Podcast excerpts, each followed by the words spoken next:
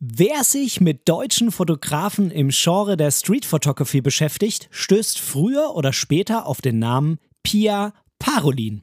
Sei es mit fast 4000 Followern auf Instagram und mehreren Buchveröffentlichungen, Pia ist meiner Meinung nach aus der Community der deutschen Straßenfotografen nicht mehr wegzudenken.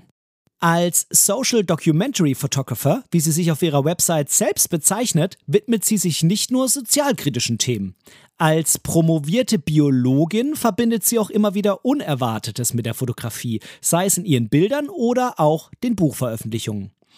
Ich muss zugeben, ich hatte Pia als potenziellen Interviewgast bei Momente deiner Geschichte schon länger auf dem Radar, habe dann aber schlussendlich durch ihren Vortrag auf der Fotopia zum Thema der Nachhaltigkeit im Kontext der Fotografie den entscheidenden Anstoß zu einer Einladung verspürt. Und was soll ich sagen? Sie hat zum Glück sofort zugesagt.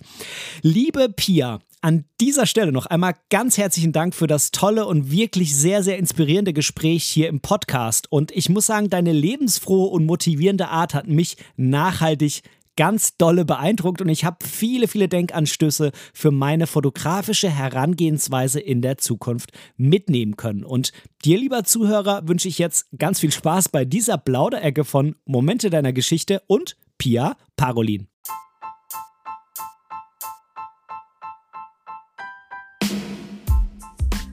Moin und herzlich willkommen zu Momente deiner Geschichte, dem tiefgründigen Fotografie-Podcast. Ich bin der Ben und in diesem Podcast möchte ich meine Gedanken rund um die Fotografie mit dir teilen. Ich wünsche dir ganz, ganz viel Spaß beim Zuhören. Tja, eine neue Folge von Momente deiner Geschichte. Ich begrüße dich ganz herzlich äh, bei dieser Folge. Schön, dass du heute wieder mit dabei bist. Und heute habe ich einen Gast da oder Gästin. Ich weiß gar nicht, wie ich es sagen soll. Ich bin ja politisch, was das angeht, nicht immer ganz so überkorrekt. Für mich ist das ein Gast. Und äh, ja, ich habe heute zu Gast Pia Parolin. Herzlich willkommen, Pia. Ja, ganz herzlichen Dank, dass ich in deinen Podcast eingeladen werde. Ja, sehr, sehr, sehr gerne. Ähm, die Frage ist ja immer, wie komme ich auf, auf einen Gast, äh, den hier einzuladen? Ähm, ich folge dir jetzt schon länger. Ähm, du bist ja sehr aktiv, was Social Media angeht. Du bist mit Büchern vertreten. Ähm, du bist ja in der einen oder anderen Community sehr aktiv, gibst Vorträge und also ich folge dir schon länger. Das war eigentlich nur so eine Frage der Zeit, sage ich mal, bis ich Pia Parolin auf Instagram anschreibe und frage, äh, ob sie mal bei mir zu Gast sein will. Ähm, aber man braucht ja immer so den letzten den letzten, ja, die letzte Zündung, um zu sagen, jetzt passt das irgendwie ganz gut rein. Und das ist zum einen thematisch, weil ich im Moment so ein bisschen Richtung Streetfotografie auch in dem Podcast gehe.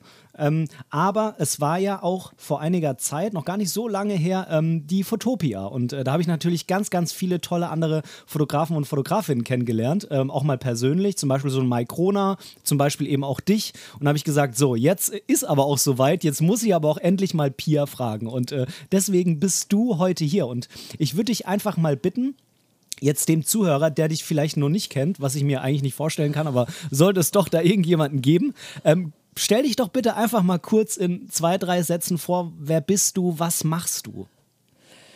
Ja, ich bin von meiner Ausbildung her Biologin. Ich bin Mutter von zwei Kindern, von zwei Eseln, von zwei Hunden. Nicht wirklich Mutter, aber. Ähm, und wann immer ich Zeit hatte, habe ich meinen Fotoapparat genommen, schon seit meiner Kindheit. Aber nie so richtig hm, künstlerisch oder mit richtig, sagen wir mal, einem Konzept oder so, sondern einfach so, um meine Reisen zu fotografieren, meine Kinder, was auch immer. Und ja, ich war viele tolle Jahre in Amazonien und habe wunderbare Sachen gesehen und habe da so ein paar Reisebilder gemacht, aber immer halbherzig. Und heute ärgere ich mich ein bisschen, dass ich damals nicht schon irgendwie von Street Photography gehört habe. das hätte ich gerne schon mal früher gemacht. Aber so hat es erst so um 2017 begonnen. Da bin ich nämlich auf den Trichter gekommen, dass es ganz spannend ist, Menschen in den Fotos zu haben und nicht immer darauf zu mhm. warten, dass sie endlich aus meinem Bild verschwinden. Und ja, das, das finde ich eigentlich das, ja, das Spannende ist eben so diese Entwicklung von, ja, ich gucke mal, was so auf mich zukommt, zu, ich möchte jetzt gerne Street Photography machen. Ja, mega cool. Du hast ähm, gerade gesagt, du hast zwei Esel. Wie kommt man dazu, dass man zwei Esel hat? Also zwei Kinder. Gut, ich habe jetzt eins. Ich kann mir im Moment äh, wirklich nicht vorstellen, noch ein zweites zu bekommen, aber ich kann es nachvollziehen. Zwei Hunde, ja, wir haben zwei Katzen. Auch das kann ich irgendwie noch verstehen. Wie kommt man auf zwei Esel? ja, ich hatte das Glück, jetzt viele Jahre in Südfrankreich zu leben. Meine Kinder sind ja auch zur Schule gegangen. Also wir waren davor in Hamburg und da sind meine Kinder auch geboren und dann haben wir so eines Tages gesagt, wir versuchen das mal in Südfrankreich. Ich habe hier ein Stellenangebot gehabt. Und dann sind wir hier runtergegangen und haben ein schönes Haus mit Garten, beziehungsweise mit so ein bisschen Wald. Und da muss man immer den, äh, das Unterholz raushauen wegen Feuergefahr. Also hier haben wir das Problem mit Feuer. Ja, und das haben wir zuerst mal so selbst gemacht. Das ist eine Schweinearbeit. Dann haben wir Gärtner dafür bezahlt. Das ist unfassbar teuer. Und auf einer Fete irgendwie sagte jemand, warum habt ihr eigentlich keine Esel? Ja, ich glaube, das hat genau eine Woche gedauert, dann hatten wir Esel. ja, mega perfekt. Und denen macht das Spaß, ja? Das war, das war wunderbar. Ich habe sie jetzt inzwischen nicht mehr, weil jetzt hat sich die Familie so ein bisschen aufgelöst. Die Kinder sind aus dem Haus, die Hunde sind nicht mehr da. Und ich reise sehr viel, deswegen ist das mit den Eseln eher unpraktisch. Aber es ist fantastisch, Esel zu haben, wenn man den Platz hat. Ich habe hier äh, ein bisschen Platz rund ums Haus und da, ja, das ist fast wie, die sind fast wie Hunde, die sind sehr anhänglich, sehr zutraulich. Morgens, wenn das erste kleine Geräusch aus dem Haus dröhnt, äh, kriegt man von unten das berühmte Eselgeschrei zu hören, was die Nachbarn auch so ein bisschen genervt hat. Aber äh, ja, das ist schon sehr, sehr, eine sehr nette Zeit gewesen mit unseren Eseln hier. Jetzt sind wir kein äh, Tierfotografie-Podcast und äh, auch kein sonstiger Tier-Podcast, aber ich muss da doch noch mal nachhaken. Sind die Esel denn so stur, wie man es ihnen nachsagt?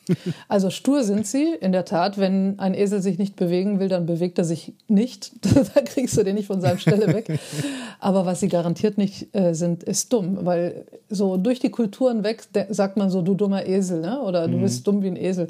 Und das sind sie wirklich überhaupt nicht. Im Gegenteil, die sind sehr, sehr schlau und zwar war so schlau, dass sie es immer wieder geschafft haben, aus ihrem Gehege da auszubrechen. Und dann haben wir sie bei irgendwelchen Nachbarn haben wir Anrufe bekommen. Ihre Esel stehen gerade bei mir auf der Wiese. Also das sind wirklich sehr intelligente Tiere, aber eben halt so ein bisschen störrisch.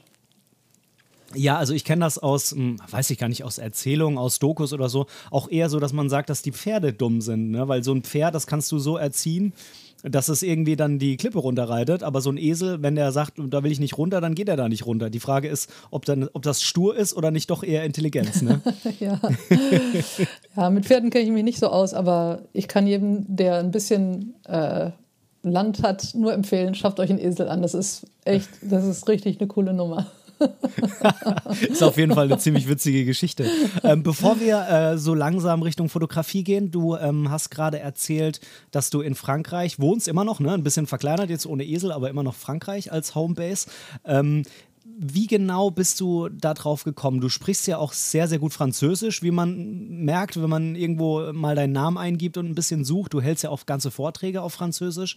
Ähm, war das so, dass sich das entwickelt hat? Ähm, wie äh, ich habe in der Schule Französisch gehabt und das hat mir gefallen. Dann war ich in Frankreich in Urlaub und irgendwann hat mich das da hingezogen. Oder hast du irgendwelche familiären Bindungen oder irgendwas anderes noch, was sich da Richtung Frankreich und Französisch zieht?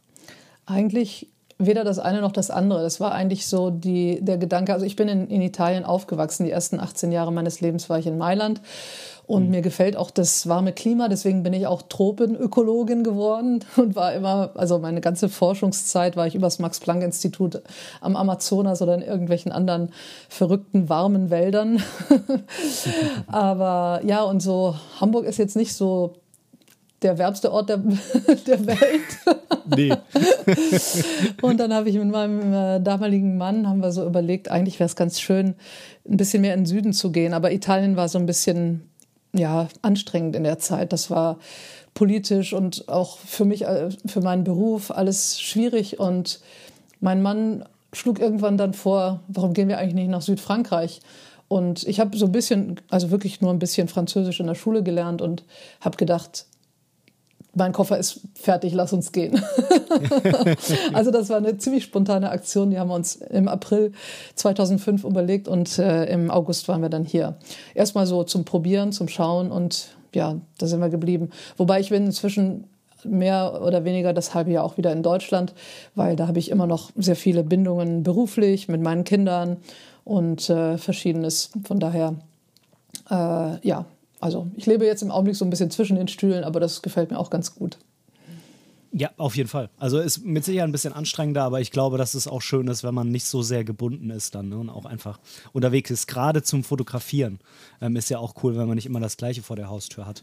Ähm, ich habe mich ja natürlich auf dieses Interview vorbereitet und ich habe ähm, mal geschaut, was findet man denn so über pa Pia Parolin darüber hinausgehend, was ich schon weiß. Und ähm, wenn man sich auf so ein Interview vorbereitet oder generell irgendwie auf ein Gespräch, dann schaut man natürlich immer, okay, gibt es da eine Website? Ähm, was schreibt der oder die über sich selbst? Meistens hat man das ja auf der Website so einen Über mich-Reiter und dann schaut man mal, okay, was, was schreibt er denn über sich selbst? Wie, was gibt er mir da für Anstöße, was ich vielleicht auch im Hinterkopf haben kann, wenn ich mir die Arbeit, ähm, in dem Fall die fotografische Arbeit, einfach mal anschaue? Und ähm, du hast geschrieben, dass du schon mit neun Jahren das erste Mal die Kamera in der Hand hattest und zwar ähm, damals damals von deinem ähm, Papa.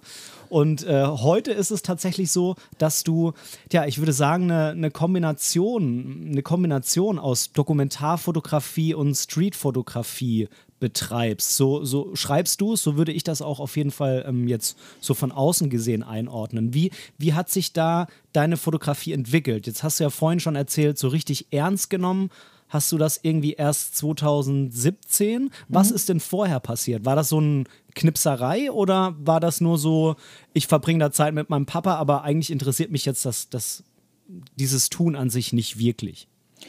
Nee, nee, mein Vater hat mir diese Kamera geschenkt. Äh, das war zur ersten Kommunion. Als äh, Italienerin bin ich natürlich brav zur ersten Kommunion gegangen und habe schöne Geschenke mhm. gekriegt. Und das war eben eine Kamera, also eine richtige Kamera mit Filmen und so, wie das damals so war. Und ich habe das alles gelernt, weil mir das Spaß machte. Ich habe immer richtig gerne durch diese kleinen Suche geblickt. Und das hat mir mein Vater eben beigebracht, wie man die Welt anders sieht, indem man durch so einen Sucher schaut. Also dieser kleine Ausschnitt, wo man irgendetwas rausfiltert. Und das hat mich immer fasziniert. Und da ich sehr gerne reise und auch durch meinen Vater, der viel unterwegs war und uns Kinder häufig mitgenommen hat und später dann durch meine Arbeit als Biologin war ich immer viel unterwegs und dann habe ich immer sehr viel fotografiert, aber eben so Reisefotografie. Ne? Jetzt einfach mehr so für meine Erinnerung oder Dokumentation meiner biologischen Arbeit. Und ja, wie gesagt, ich habe immer gemieden, Menschen zu fotografieren, weil mir das viel zu viel Angst machte. Ich habe mich nicht getraut, auf die Menschen zuzugehen. Und äh, dabei hatte ich so viel Zugang. Ne? Ich lebte da in Brasilien mit den Fischern wochenlang in ihren Hütten und hätte da alles tolle fotografieren können. Habe ich nie gemacht. Wow.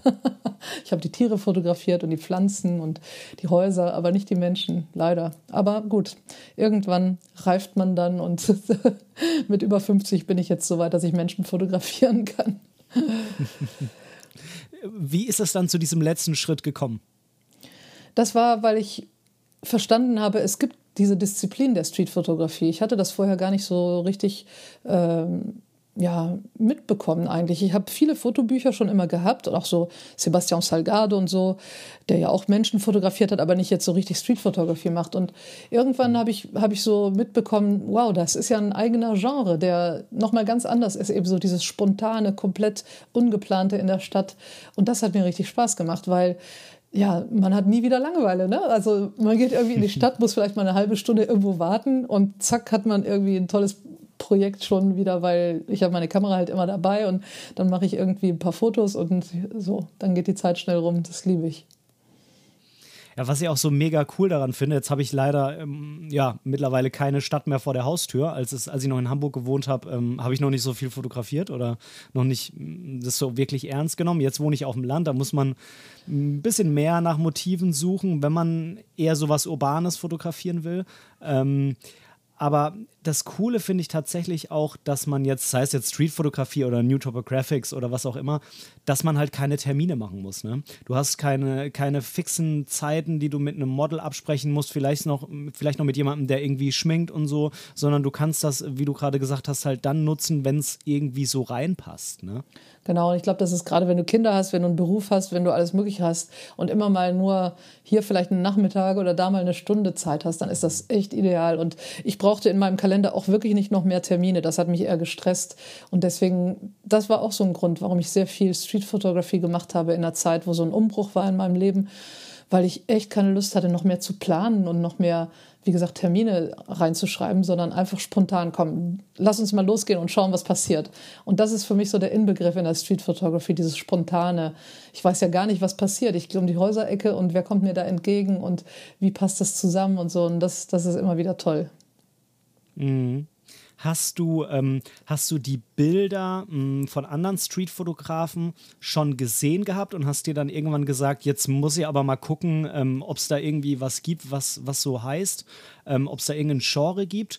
Oder ähm, bist du zum ersten Mal in Kontakt mit den Bildern und mit dem Genre an sich überhaupt quasi gleichzeitig gekommen? Ich bin zufällig in, in einen Workshop reingeschlittert. Da war ein Platz frei und jemand hatte mich gefragt, willst du nicht mitkommen? Und dann bin ich mitgegangen in diesen Workshop und das war ein Street Photography Workshop. Mhm. Und da habe ich zum ersten Mal richtig begriffen, was es bedeutet, okay. Street Photography zu machen, im Gegensatz zu, ja, eben ja so dokumentarischer oder Reportagefotografie oder was auch immer. Und das, äh, ja, und da habe ich auch gleich gleich die erste Aufgabe gestellt bekommen während dieses Workshops. Und das, das kam dann so ins Rollen und da war kein Bremsen mehr. Okay, das heißt, dann hast du auch erst angefangen zu sagen, okay, jetzt gucke ich auch mal, was es da noch für andere Künstler gibt. Und das ist ja ein ganzes Genre. Also das war quasi so, die, dieser Workshop war da der, der Door-Opener quasi. Ja, total. Das war wirklich der Door-Opener. Und dann habe ich mir natürlich Bilder angeguckt und dann habe ich auch versucht, diese Sachen zu machen. Wie, ich meine, das sind so die Schritte, die, die jeder wahrscheinlich so äh, macht. Erstmal siehst du die Bilder von anderen mit irgendwelchen, was weiß ich, äh, Flächen mit Farbe und einer Silhouette davor und dann versuchst du das irgendwie nachzubauen.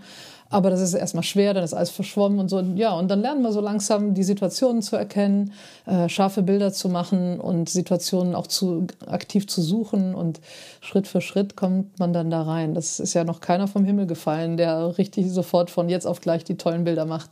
Wobei heutzutage, glaube ich, man viel schneller äh, Streetfotografie-Bilder sieht, weil jeder ist irgendwie auf Instagram und, und sonst irgendwo unterwegs. Aber selbst vor fünf Jahren, da hatte ich zwar schon, glaube ich, einen Instagram-Account, aber da war noch nicht viel so mit mm, Streetfotografie-Bildern. Also ich kann mich nicht erinnern, dass ich ständig so viele Bilder gesehen hätte. Haben wir ja alle nicht früher, weil, weil wir einfach viel weniger in solchen Medien unterwegs waren. Und äh, jetzt, jedes Mal, wenn ich irgendwas öffne, habe ich irgendwelche Streetbilder. Plöpp, plöpp, plöpp. Ja, ich glaube, das liegt natürlich auch daran, dass der Algorithmus sich da seinen ja. Weg sucht und sagt, oh, oh, die Pia, die macht jetzt Street und liked Street, dann zeigen wir der Pia doch mehr Street. Ganz genau. Ja, jetzt sehe ich plötzlich ja, nichts ich, anderes mehr. das stimmt, aber ich glaube ich glaub tatsächlich auch, es ist einfacher geworden. Ähm, alleine schon, wenn du überlegst, ne, früher die analoge Fotografie, da konntest du ja, da wusstest du ja beim Bild anschauen nicht mal mehr, was du für Einstellungen hattest. Also dieser ganze Lernprozess, der jetzt der rein technische Lernprozess war ja schon schwieriger, ganz abgesehen vom, vom fotografischen, weil du auch einfach nicht so viele ähm, Quellen hattest. Ne? Es gab nicht so viele Lehrbücher, es gab kein Internet und so weiter und so fort. Ich bin ja auch groß geworden, zumindest bis zu meinem, weiß ich nicht, 10., 12. Lebensjahr, wo halt kein Internet so normal war. Ne? Das, das war nicht normal. Unseren ersten Computer hatten wir, da war ich neun. Hm. So, und ähm, äh, da hatten wir noch lange kein Internet. Äh, das war dann äh, 1998. Ja. Ja, und in der, in der Fotografie war es natürlich so, analog zu fotografieren hat mir gefallen. Äh, es gab halt nichts anderes. Und ich habe dann irgendwann umgestellt auf Dias, weil, weil das billiger war, als immer die Bilder abzuziehen und so. Und weil ich sie auch benutzt habe. Ich habe ja Vorlesungen gehalten an der Uni Hamburg und da war es einfacher, dann Dias zu haben von allem, was ich fotografiert habe. Aber ich muss sagen, ich finde es total schön zu sehen, dass heute ganz viele junge Menschen wieder zurückkehren zum Analogen und das so entdecken als ja die Langsamkeit, das richtige Eintauchen in die Fotografie. Und das hat auch wirklich Qualitäten. Aber ich selbst weine dem so überhaupt nicht nach. Also ich bin so erleichtert, dass ich jetzt einfach meine Kamera schnappe, irgendwo in Amazonien rumtone und nicht wahnsinnig aufpassen muss auf meine Filmrollen und äh, einfach unendlich knipsen kann, so viel ich will und dann wieder löschen kann und es kostet alles nichts. Also das gefällt mir sehr gut. Also die Romantik ja. der jungen Generation kann ich verstehen, aber ich teile sie nicht wirklich.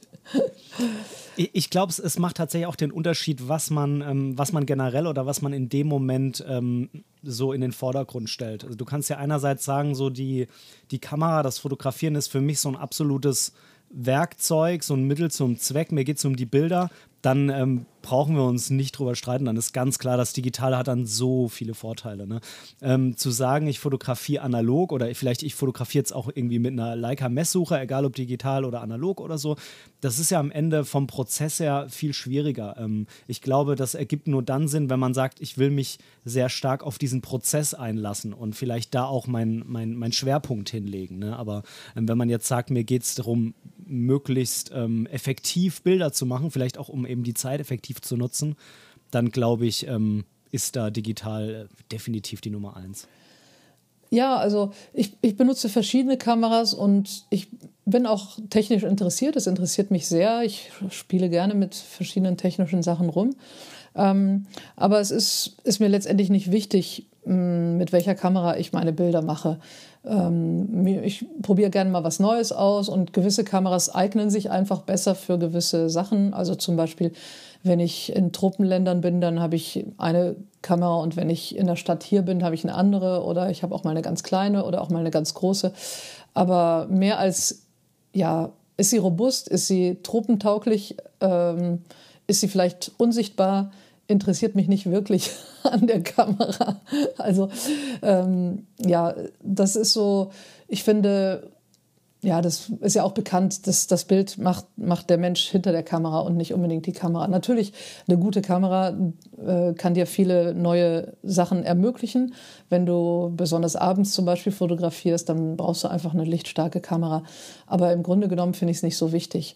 Was, was ich äh, wichtiger finde, ist, dass ich mh, hm, ja, die richtige Kamera für den richtigen Zusammenhang finde. Mhm. Ähm, eigentlich wollte ich später über Technik sprechen, aber jetzt haben, äh, haben wir hier schon äh, das Thema aufgemacht. Ich will jetzt nicht weggehen und wieder hingehen. Ähm, in meinem Podcast geht es ja das ein oder andere Mal auch um Technik. Es geht jetzt aber ähm, jetzt weniger um so Pixel-Peeping und äh, wer hat äh, die, die schärfsten Bilder mit welchem Objektiv und hier und da, sondern bei mir geht es tatsächlich immer mehr so um den fotografischen Prozess und wie kann ich die Kamera damit einbinden und komme ich damit klar und eignet sich die dafür oder eignet sich die nicht dafür. Und ähm, ich persönlich habe ja auch immer so eine ja, so eine emotionale Bindung irgendwie zu, zu meinem Equipment. Das, das brauche ich, dass es mir Spaß macht, dass es mich inspiriert. Was benutzt du denn jetzt für eine Kamera? Du hast ja schon von zwei verschiedenen gesprochen. Und was für Objektive? Also ich habe im Augenblick eigentlich vier Kameras, die ich regelmäßig nutze. Das hm. eine ist meine Leibkamera, das ist die Leica Q2, die benutze ich, wenn ich hm. hier in die Stadt gehe, wenn ich in Deutschland in der Stadt bin, dann habe ich immer meine Leica dabei. Ähm, ja, liebe ich einfach, es ist ein tolles, tolles Gerät. Wenn ich jetzt in Truppenländer reise, lasse ich meine Leica schön zu Hause, damit sie mir nicht geklaut wird. Und ja. äh, da habe ich eine Olympus äh, OMD 5 Mark II mit verschiedenen Objektiven, also so einem Zoom und mh, mm, einem Makroobjektiv und so. Das benutze ich für meine Reisen am liebsten. Dann habe ich eine kleine Rico GR3, die liebe ich auch, wenn ich äh, ja einfach mal so in die Stadt gehe und nicht viel Gepäck mitnehme, sondern nur meine kleine Handtasche oder so. Da habe ich immer meine kleine Rico drin. Und was ich sehr gerne benutze, wenn ich zum Beispiel in Brasilien in einer Stadt bin, wo sehr viel geklaut wird und man als Touristin jetzt nicht so mit einer großen Kamera rumlaufen sollte alleine. Da habe ich so eine ganz kleine äh, Sony Cybershot, die ist so groß wie meine Handfläche, wenn du willst, und dann habe ich die so in meiner Hand und gehe so durch die Stadt, dass man sie eigentlich nicht sehen kann. Und ja, diese vier Kameras, die benutze ich in der Tat ganz viel. mhm. Ähm, das heißt, du, du hast da wirklich ein sehr breites Portfolio, je nach Anwendungsfall. Ähm, ich habe ich weiß nicht mehr, ob ich es richtig in Erinnerung habe, aber habe ich irgendwo auch mal gelesen, dass du mit einer Fuji fotografiert hast? Das interessiert mich jetzt aus persönlichem Interesse vielleicht so ein bisschen. Ja, also ich habe ich hab jede Menge Kameras da und ich habe meine äh, Fuji äh, XV, welche habe ich denn überhaupt? Ja, genau. Also die, die 100 äh, XV, die, die habe ich auch viele Jahre benutzt, aber die habe ich so ein bisschen abgelöst durch die Leica. Seitdem ich die Leica mhm. Q2 habe, die sind ein bisschen ähnlich finde ich, weil ich stelle alles manuell ein und deswegen hatte ich mir damals die Fuji geholt, weil die so wunderbar praktisch schnell äh, manuell einstellbar ist. Also mhm. alles ISO, mh, Entfernung, Geschwindigkeit und die, die Leica Q2 ist, hat eine ähnliche Größe, hat eine ähnliche Funktion aus meiner Sicht, ne, so, auf, wie, so wie ich die Kamera einsetze. Und deswegen habe ich die so ein bisschen abgelöst. Und ja, die Fuji benutze ich auch gerne mal, wenn ich in, in Städte reise, die ein bisschen gefährlicher sind, wo ich mir denke, naja, wenn die mir geklaut wird, ist zwar schade, aber dann ist es doch nur ein Drittel des Geldes als die Leica, die ich gebraucht gekauft habe. Das stimmt allerdings. Ist dir schon mal irgendwo was geklaut worden oder bist du schon mal überfallen worden, wenn du so viel unterwegs bist? Ähm, ich denke mal, dass da einem das schon davon abhängt, wie man sich bewegt, wie man sich gibt, was man zeigt, was man hat. Aber ich glaube auch, ähm, dass es ähm, eine gewisse Art und Weise auch einfach ähm, ja, das Gewicht der großen Zahlen ist. Also wer einfach mehr unterwegs ist, der ist einfach die Wahrscheinlichkeit höher, dass es ihn irgendjemanden irgendwann mal erwischt. Ja, also sagen wir mal so, ich bin in Mailand aufgewachsen. Das heißt, du, du wächst damit auf, dass du deine Tasche unter deinen Arm klemmst. Das gewöhnst du dir schon als, als Kind an. Also als ich zur Schule mit dem Bus gefahren bin, hatte ich immer schon diesen Reflex. Und von daher habe ich immer sehr auf meinem, mein Material aufgepasst und frage immer, wenn ich in irgendeiner fremden Stadt bin, außerhalb Europas, frage ich immer als erstes an der Hotelrezeption oder die Taxifahrer, wie sicher ist das hier rumzulaufen als Touristin? Und dann sagen die Leute einem eigentlich eine ganz gute realistische Einschätzung, wenn sie Erfahrungen mit Touristen haben. Äh, hier kannst du rumlaufen, aber nicht nach Dunkelheit oder hier solltest du gar nicht rumlaufen oder so. Ne? Also diese Tipps, die, die nehme ich mir dann zu Herzen. Das heißt, mir ist noch nie eine Kamera geklaut worden, außer äh, in meiner Zeit in Brasilien, wo ich mehrere Kameras für meine Dokumentationen hatte. Ähm, da ist mir immer mal was weggekommen aus meinem Labor, aber da sind auch andere Sachen geklaut worden. Das ist dann einfach so. Und äh, ja, Brasilien ist sowieso ein bisschen schwierig, was Sicherheit angeht. Das ist leider ein bisschen ja, ein Land mit sehr stark klaffender mh, hm, Verteilung von Geld und Gütern. Und es gibt sehr viele Menschen, die nicht viel haben und denen mache ich gar keinen Vorwurf daraus, dass sie versuchen, irgendwie an Geld zu kommen. Ähm, aber nee, so mit Überfall oder so ist mir noch nie passiert, weil ich dann doch recht vorsichtig bin. Ich bin häufig alleine unterwegs, weil ich zu Tagungen äh, fliege wo ich dann mit Kollegen auf der Tagung bin und sobald die Tagung vorbei ist oder ich fliege häufig schon ein paar Tage vorher, dann bin ich mit meiner Kamera unterwegs und das bin ich dann häufig alleine und da gehe ich aber keine Risiken ein. Ich mag das nicht, mich da in, in Gefahr zu begeben. Ich muss auch nicht immer ähm, in, in die gefährlichsten Ecken gehen, sondern ich bleibe ganz häufig an den auch recht touristischen Orten, weil die Menschen dort auch entspannt sind. Da kann man fotografieren, also da kann man Menschen fotografieren. Und ich finde da immer genug mh, hm, interessante Bilder, selbst da, wo ganz viele Menschen ständig Fotos machen. Ja, ich, ich glaube, es ist auch kein Foto wirklich wert, dass man da irgendwie seine Gesundheit, sein Leben oder sein Vermögen aufs Spiel setzt. Gerade für uns jetzt nicht. Ne? Ich meine, so ein Kriegsfotograf, der lebt halt nun mal davon, der weiß, was er tut, hoffentlich. Ähm, ich glaube, wir sollten es vielleicht äh, einfach lassen, da irgendwo hinzugehen, wo es einfach zu gefährlich ist. Ähm, jetzt hast du eben nochmal, und äh, da gebe ich dir voll recht, also die Leica Q2 ist definitiv so ein, so ein Produkt, was äh, in die ähnliche Schiene wie die 100V geht. Ähm, war das für dich eine Umstellung, mit den 28 mm zu fotografieren? Weil die 100V hat ja äquivalente 35. Ähm, ich weiß, manche Menschen, die jetzt irgendwie mit einer ganz breiten Range an Brennweiten ähm, arbeiten, die sagen, ich weiß gar nicht, was der Bender immer hat äh, mit 28, 35 und 50. Ähm, wenn ich äh, 200 raushol, dann merke ich einen Unterschied und äh, alles andere in diesem Normalbereich ist doch eigentlich das Gleiche. Für mich persönlich irgendwie nicht. Für mich macht das einen großen Unterschied. Wie war das für dich oder wie ist das für dich? Also ich liebe Weitwinkel. Ich liebe Weitwinkel, je weiter, desto besser. Ich habe sogar für die Rico einen äh, Aufsatz mit noch einem stärkeren Weitwinkel. Also die Rico mhm. hat ja sowieso schon einen recht starken Weitwinkel, die GR3. Und äh, da setze ich noch einen Aufsatz drauf. Also ich gehe dann äh, zum Beispiel bei Karneval, da gehe ich gerne fotografieren, weil die Menschen dann sehr entspannt sind und sehr fröhlich, die in die Kamera lachen. Und da gehe ich wirklich auf so einen, ja, einen halben Meter manchmal an die Gesichter ran und, und fotografiere die und habe dann eben äh, das Gesicht und dazu eben auch diese ganze Bandbreite an Geschichten, die noch rundherum ablaufen. Weil wenn ich ein Porträt mache, interessiert mich das Gesicht natürlich, der Ausdruck, aber mich interessiert vor allem die Geschichte drumherum. Und die mhm. Geschichte kann ich am besten einfallen, einfangen, wenn ich möglichst viel in meinem Bild drin habe. Also ich benutze das Zoom überhaupt nicht. Höchstens, wenn ich mal irgendeine Pflanze oder ein Tier fotografiere, aber sonst benutze ich meinen Zoom nicht. In der Streetfotografie nie. Ich mag wirklich äh, ja, die Idee zu versuchen, so gut wie möglich eine Geschichte in meinem Bild zu erzählen. Und das, finde ich, lässt sich mit einem Weitwinkel mit Abstand am besten machen. Ah, das heißt, die 28 sind ja eigentlich sogar dann zuträglicher gewesen als ja, die 35. Genau, das war ja, ich habe gar nicht auf deine Frage geantwortet, aber genau. Also ich fühle mich damit extrem wohl. Aber ich habe auch ja, gelernt, auf Menschen zuzugehen. Das, das ist halt auch der, der Prozess. Ich glaube, noch vor fünf Jahren hätte ich damit nichts anfangen können mit diesem Weitwinkel. Aber ich habe jetzt über die Jahre gelernt, ohne Angst, sondern mit einem großen Strahlen im Gesicht auf fremde Menschen zuzugehen, mit der Kamera in der Hand. Die sehen mich, die sehen meine Kamera. Und wenn ich eine Art Lächeln zurückbekomme oder einen direkten Blick, dann empfinde ich das als ein Ja, okay, mach was du willst mit deiner Kamera da und dann fotografiere ich.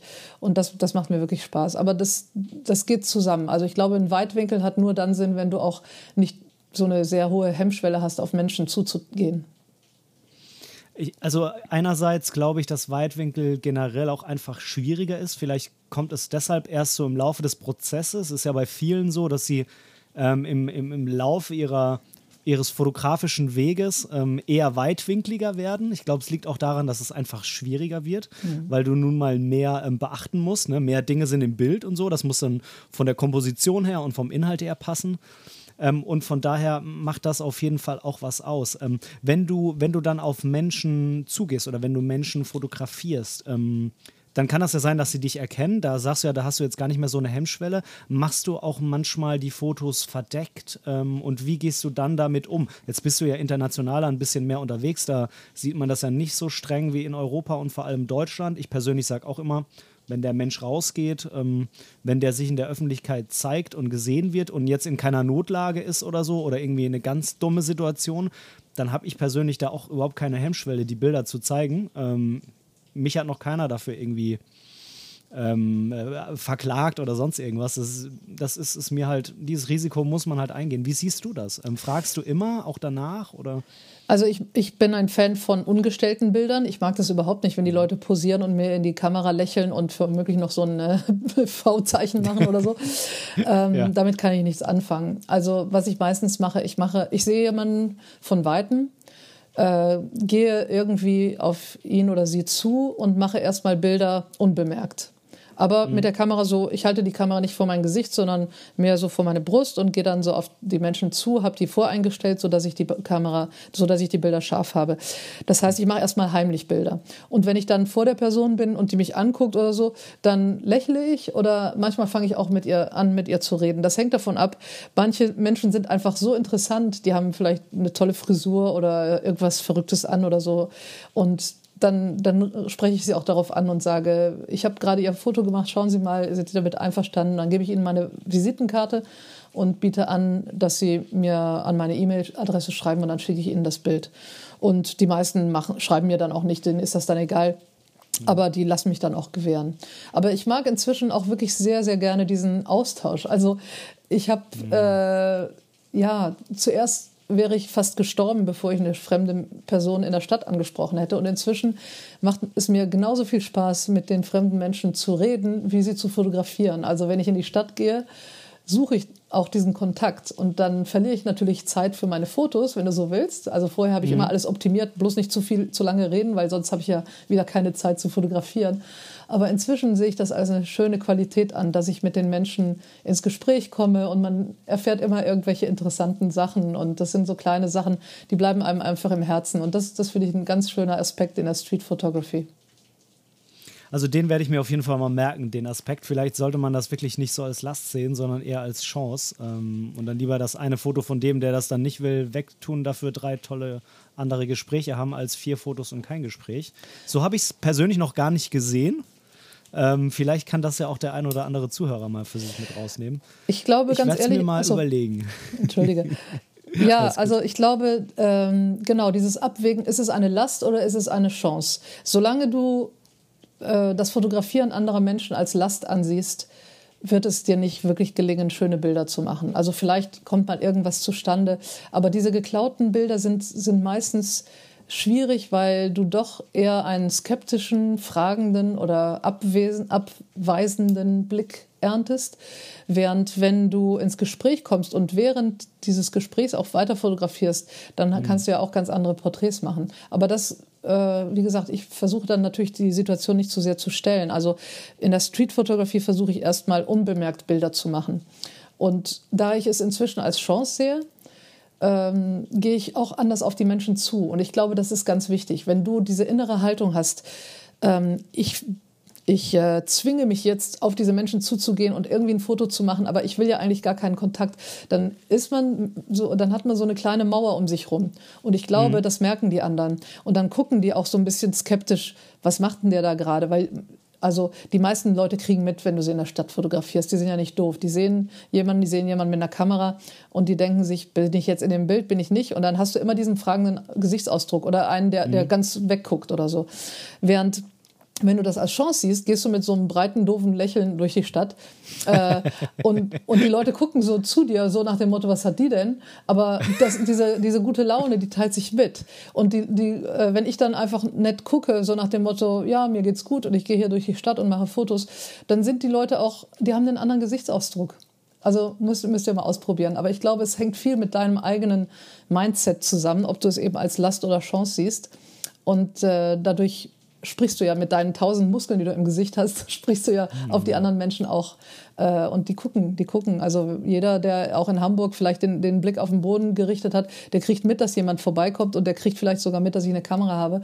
Ähm, und ja, was ich einfangen will, ist ja nicht einfach nur ein Mensch auf meinem Foto, sondern ich will ein, eine, ein Gefühl oder eine, ein Gesichtsausdruck oder irgendetwas. Also ich, ich arbeite gerade dieses Thema aus zufällig. Das ist witzig, weil ich, ich habe so einen kleinen YouTube-Kanal gestartet, Pia's Journey. Und da habe ich gerade ein Video mit, über ältere Damen, über Porträts älterer Damen. Und da mache ich genau so ein bisschen, da philosophiere ich so ein bisschen darüber. Und deswegen kommt mir das jetzt alles in den Sinn, weil ich da heute Morgen noch drüber nachgedacht habe. Es ist vielleicht auch nicht so der Zufall. Ich habe den Kanal natürlich gesehen, äh, den verlinken wir natürlich definitiv in den Show Notes. Ähm, wollen wir jetzt, äh, es passt ganz gut, mal auf deine Bilder zu sprechen kommen. Mir sind, äh, sage ich mal, zwei verschiedene Arten von Bildern ähm, bei dir aufgefallen, wenn man das so kategorisieren kann. Ähm, zum einen, davon waren in letzter Zeit gefühlt ein paar mehr auf Instagram zumindest, ähm, grafisch sehr ansprechende Bilder, also Bilder, wo, wo man merkt, du hast dir Gedanken über Farben gemacht, über, über ähm, Farbkombinationen, ähm, besonders viel auch über, ähm, über grafische Elemente. Nicht, dass es in, den, in der anderen Kategorie nicht so ist, aber da merkt man, du hast ähm, den, das Augenmerk darauf gelegt.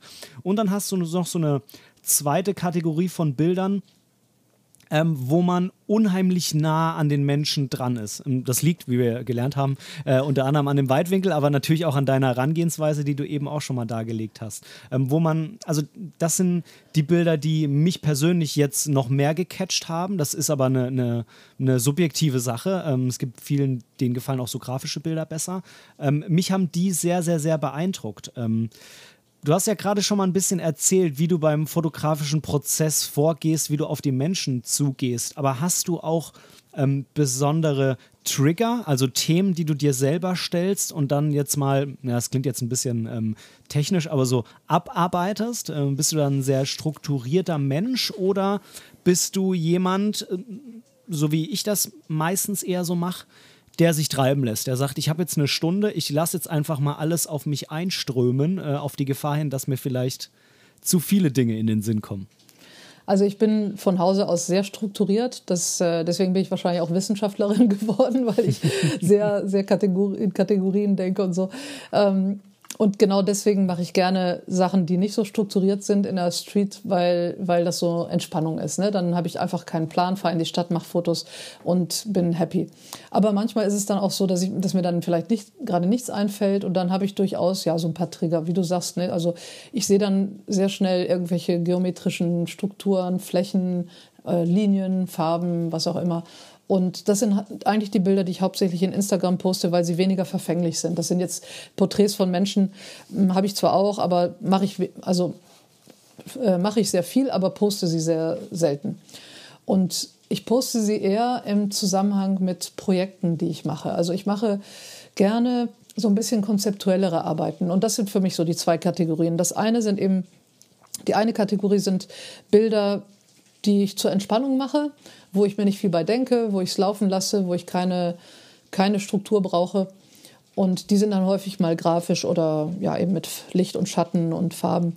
Und die andere Kategorie ist und da sind Menschen im Vordergrund, aber das, die Kategorie ist mehr, ich arbeite konzeptuell an irgendeinem Thema. Also zum Beispiel äh, ist so mein, mein ewiges Thema, was sich bei mir durchzieht, das Wasser, weil ich als als Tropenökologin im, äh, am Amazonas im Wasser gearbeitet habe, mit Menschen, die fischen, mit Bäumen, die im Wasser stehen, mit der Physiologie, mit Climate Change, mit allem Möglichen.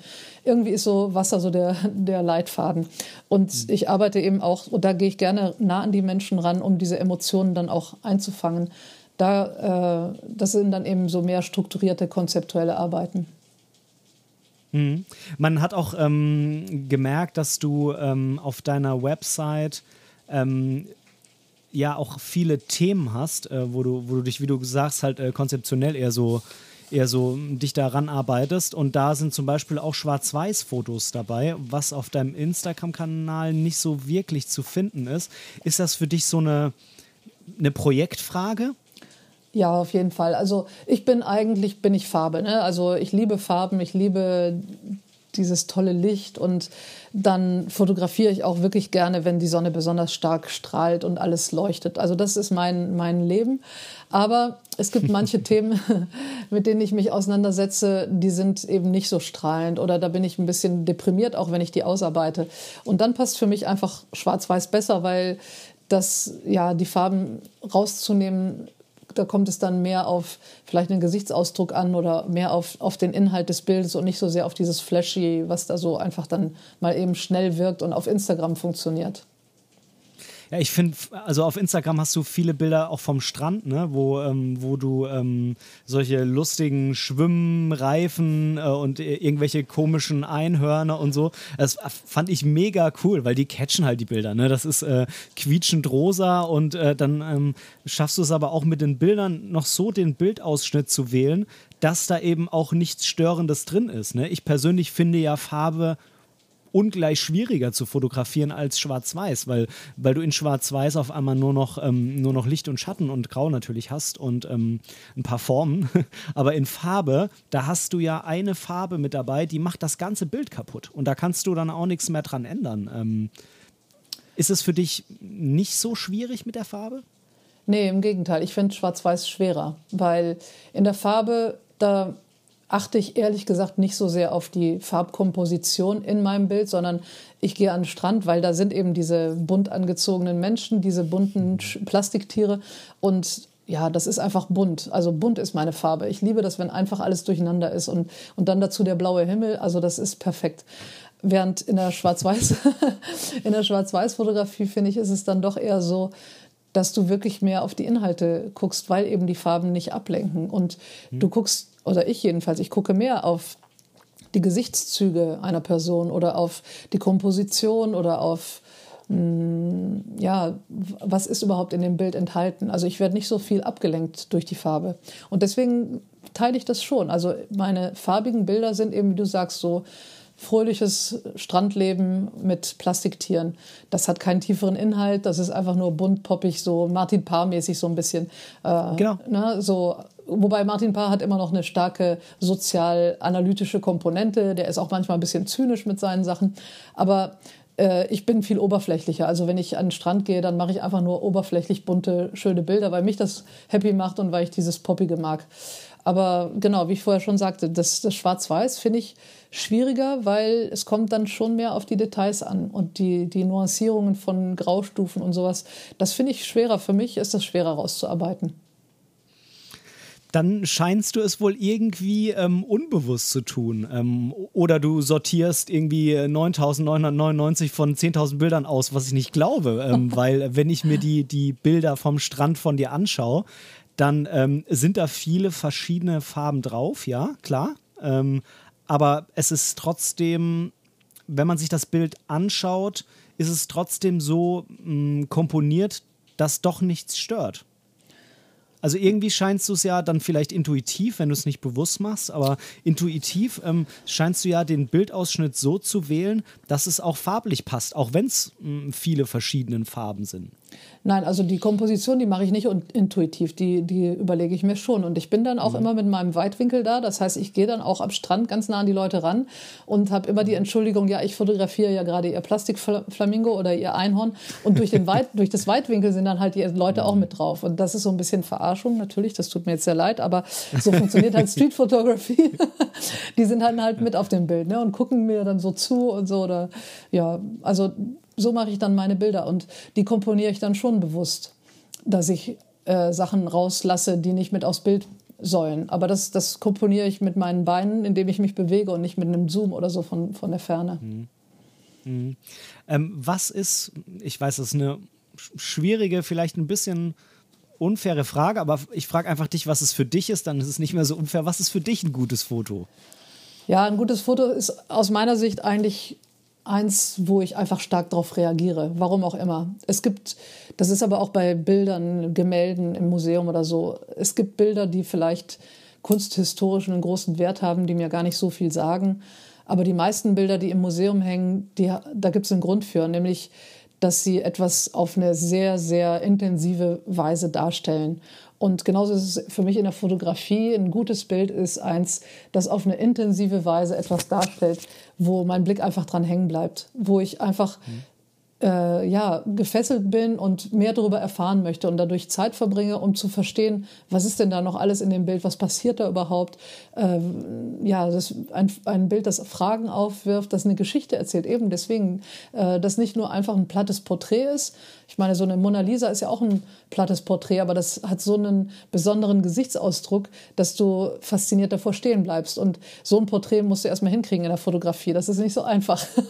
mhm. Aber ja, es, es kommt halt darauf an, dass, dass du irgendwas hast in dem Bild, was die Aufmerksamkeit weckt und was, was dich anspricht, selbst wenn du ja jetzt gar nicht weißt, warum ich mein Bild fotografiert habe und ich hm. meine eigene Sichtweise damit drin habe und meine eigene mh, hm, Geschichte mit diesem Bild verbinde, wirst du im Idealfall in meinem Bild auch irgendeine Geschichte erkennen. Ob das die gleiche ist wie meine Geschichte, weiß ich nicht, aber du erkennst eine Geschichte. Dann finde ich das ein gutes Bild. okay, also kann natürlich ein gutes Bild für den einen gut sein und für den anderen nicht, ne? Klar, weil vielleicht erkennt jemand keine Geschichte drin. Vielleicht versteht er das auch nicht, was man, was man zeigen will, sieht aber auch nichts anderes drin. Ich glaube, also ähm, ich glaube, wenn wenn wir jetzt zum Beispiel in ein anderes Land fahren und da Dinge fotografieren, dann haben wir ja auch immer unsere eigene Sozialisierungsbrille auf und ähm, sehen vielleicht Dinge, die man dann hier bei uns zu Hause in Deutschland oder in Frankreich ähm, versteht, was der Fotograf damit sagen will. Die Bevölkerung vor Ort weiß aber gar nicht, was man damit überhaupt will. Ja, und das ist auch eine große Falle, in die wir wahrscheinlich häufig tappen, wenn wir irgendwo hinfahren und jetzt nicht irgendwie 500 Bücher gelesen haben über die Kultur des Landes und sowas und total damit vertraut sind, dann sehen wir das natürlich durch eine gefärbte Brille. Also ich reise, was weiß ich, nach wohin auch immer, sagen wir mal Thailand und gehe da durch die Gegend und habe so ein Bild, was ich in meinem Kopf habe durch die Informationen, die ich hier in Europa über Thailand habe und sehe dann auch genau diese Sachen, so diese Klischees ne, und denke, ah, so ist Thailand und so fotografiere ich das jetzt. Und ich glaube, das ist genau die Kunst, dass du erstens dich ein bisschen informierst über das Land, über die Kultur und dann eben auch versuchst, nicht diese Klischees zu fotografieren, sondern wirklich mal von den Klischees absiehst und so ein bisschen hinter die Kulissen versuchst zu schauen und den Sachen so ein bisschen mehr auf den Grund gehst. Das finde ich eigentlich ganz spannend. Dann, dann wird Fotografie auch richtig spannend, weil äh, das passiert sehr schnell, dass du äh, vielleicht als chinesischer Tourist durch Hamburg läufst und ein Mädel in, in einem Dirndl siehst und denkst, ah ja, wir sind ja in Deutschland, hier laufen die Leute mit dem Dirndl rum und jeder Hamburger weiß, dass das Dirndl gar nicht nach Hamburg gehört, aber dass man auch mal auf einer Fete in Oktoberzeit, Oktoberfestzeiten mal ein Dirndl in Hamburg trägt heutzutage. Ne? Also so diese Klischees, die man als Tourist mitbringt, finde ich, da muss man so ein bisschen versuchen runterzukommen. Das klingt einfach, das ist nicht immer leicht. also ich, ich glaube, man sollte tatsächlich beides tun, denn, ähm, denn klar, spannender ist es, die Bilder zu machen, die du jetzt gerade angesprochen hast, also die, wenn man hinter die Fassade schaut. Die Frage ist aber auch, für wen sind die Bilder? Weil wenn ich die Bilder mit nach Hause bringe, dann kann vielleicht der Nachbar, der Freund, äh, die Eltern, die können vielleicht mit den kulturell viel wertvolleren Bildern gar nichts anfangen, weil die sich ja überhaupt nicht so informiert haben. Ja, also ich meine, Postkartenbilder zu machen ist eigentlich immer leicht. Das ist das, was wir so im Kopf haben. Wir lesen einen Reiseführer, wir sehen die Bilder und sowas ähnliches fotografieren wir dann auch. Das ist so das, das Einfachste. Aber so ein bisschen ja, davon wegzukommen und, und die, eine ganz andere Perspektive einzunehmen oder einen anderen Fokus, das ist halt eigentlich so die, die Challenge, wo man dann auch meistens schafft, Bilder zu machen, die ein bisschen mehr überraschen. Mhm, ja, das glaube ich auch. Das glaube ich auch. Ähm, hast du dich auf deinem ähm, oder andersrum, natürlich hast du, ähm, nachdem du die Streetfotografie für dich entdeckt hast, ähm, viele andere Bilder angeschaut, dich mit Künstlern auseinandergesetzt. Ich denke, dass du wahrscheinlich genauso gerne wie ich in Fotobüchern blätterst und äh, das äh, genießt zu schauen, was, was, was andere Künstler machen, auch einfach mal abseits von, äh, von Instagram, von Facebook und sonst irgendwas. Ähm, hast du da im Laufe deines Weges irgendwelche Vorbilder für dich entdeckt, wo du sagst, die tauchen immer wieder für mich auf oder ähm, das, was die machen, finde ich noch viel besser als das, was die anderen machen? Oder ähm, würdest du das Wort Vorbild so vielleicht gar nicht verwenden? Ja, Vorbild schon, weil ich muss mich ja irgendwo orientieren, wenn ich mich entwickeln will, wenn ich überhaupt erstmal lernen will, Bilder auf interessante Weise zu machen, dann orientiere ich mich an, an Fotos, die bereits existieren. Und natürlich ist es dann auch sinnvoll, die großen Meister zu nehmen und nicht irgendwelche Sachen, die man auf Instagram findet, wo sehr viel Schrott ist. Und da muss ich auch erstmal äh, abwägen. Es gibt wahnsinnig viele unbekannte Menschen, die fantastische Bilder machen, aber es gibt auch sehr viele schrottige Bilder. Und das jetzt äh, zu differenzieren, das muss man erstmal lernen. Also ich will gar nicht sagen, dass alle guten, alle großen Meister tolle Bilder machen und alle nicht großen Meister keine guten Bilder. Überhaupt nicht. Im Gegenteil. Aber zu lernen, zu differenzieren, welche Bilder sollten mir also als Richtlinie äh, helfen. Das ist auch ein Prozess. Und deswegen habe ich mir erstmal Bücher angeguckt von eben den großen Meistern, also so die Klassiker, ne? Sauleiter, Alex Webb, ja, Alex Soos, so die Leute, die wahrscheinlich auch sowieso bekannt sind. Aber ich folge auf Instagram sehr vielen Leuten, die gar nicht so bekannt sind und die wahnsinnig tolle Bilder machen. Ähm, das ist jetzt müßig, da die, die Namen aufzuzählen, weil das sind einfach Sachen, da, da spricht mich ein Bild an, dann gehe ich auf die Seite und schaue mir die Bilder an und denke, wow, wie toll und, und schreibe das dann auch meistens. Also ich gehe dann ganz schnell auch mit den Leuten in Kontakt, weil ich das eine ganz, ganz, ganz tolle Möglichkeit finde, über Instagram die Leute direkt ansprechen zu können und auch eine Rückmeldung zu geben. Ja, also in, um es kurz zu fassen, ja, ich habe so ein paar Stars, die ich mag, die, die, ich gerne mir angucke und wo ich auch versuche, meine Bilder so ein bisschen in die Richtung zu pushen, weil ich das als, als Leitlinie sehe. Aber mh, hm, ich gucke mir alle möglichen Bilder gerne an und aus jedem kann man irgendwie was ziehen, so ein bisschen. Also ich muss ganz ehrlich zugeben, gerade Alex Webb, ähm, ich finde, man sieht es einigen deinen Bildern schon sehr an, dass er eine große Inspirationsquelle für dich ist, weil mich das grafisch da teilweise sehr, sehr, sehr an ihn erinnert hat, muss wow. ich sagen.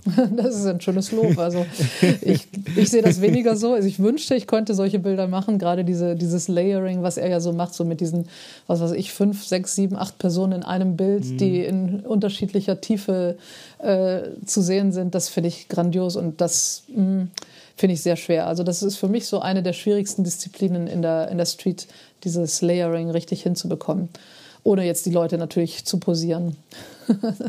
also mich haben tatsächlich diese, St ich, wir reden immer wieder über diese Strandbilder. Also wenn du lieber Zuhörer gar nicht weißt, worüber wir reden, dann geh ger gerne bei ähm, Pia mal äh, auf Instagram. Ähm, Packe ich auch unten in die Shownotes rein.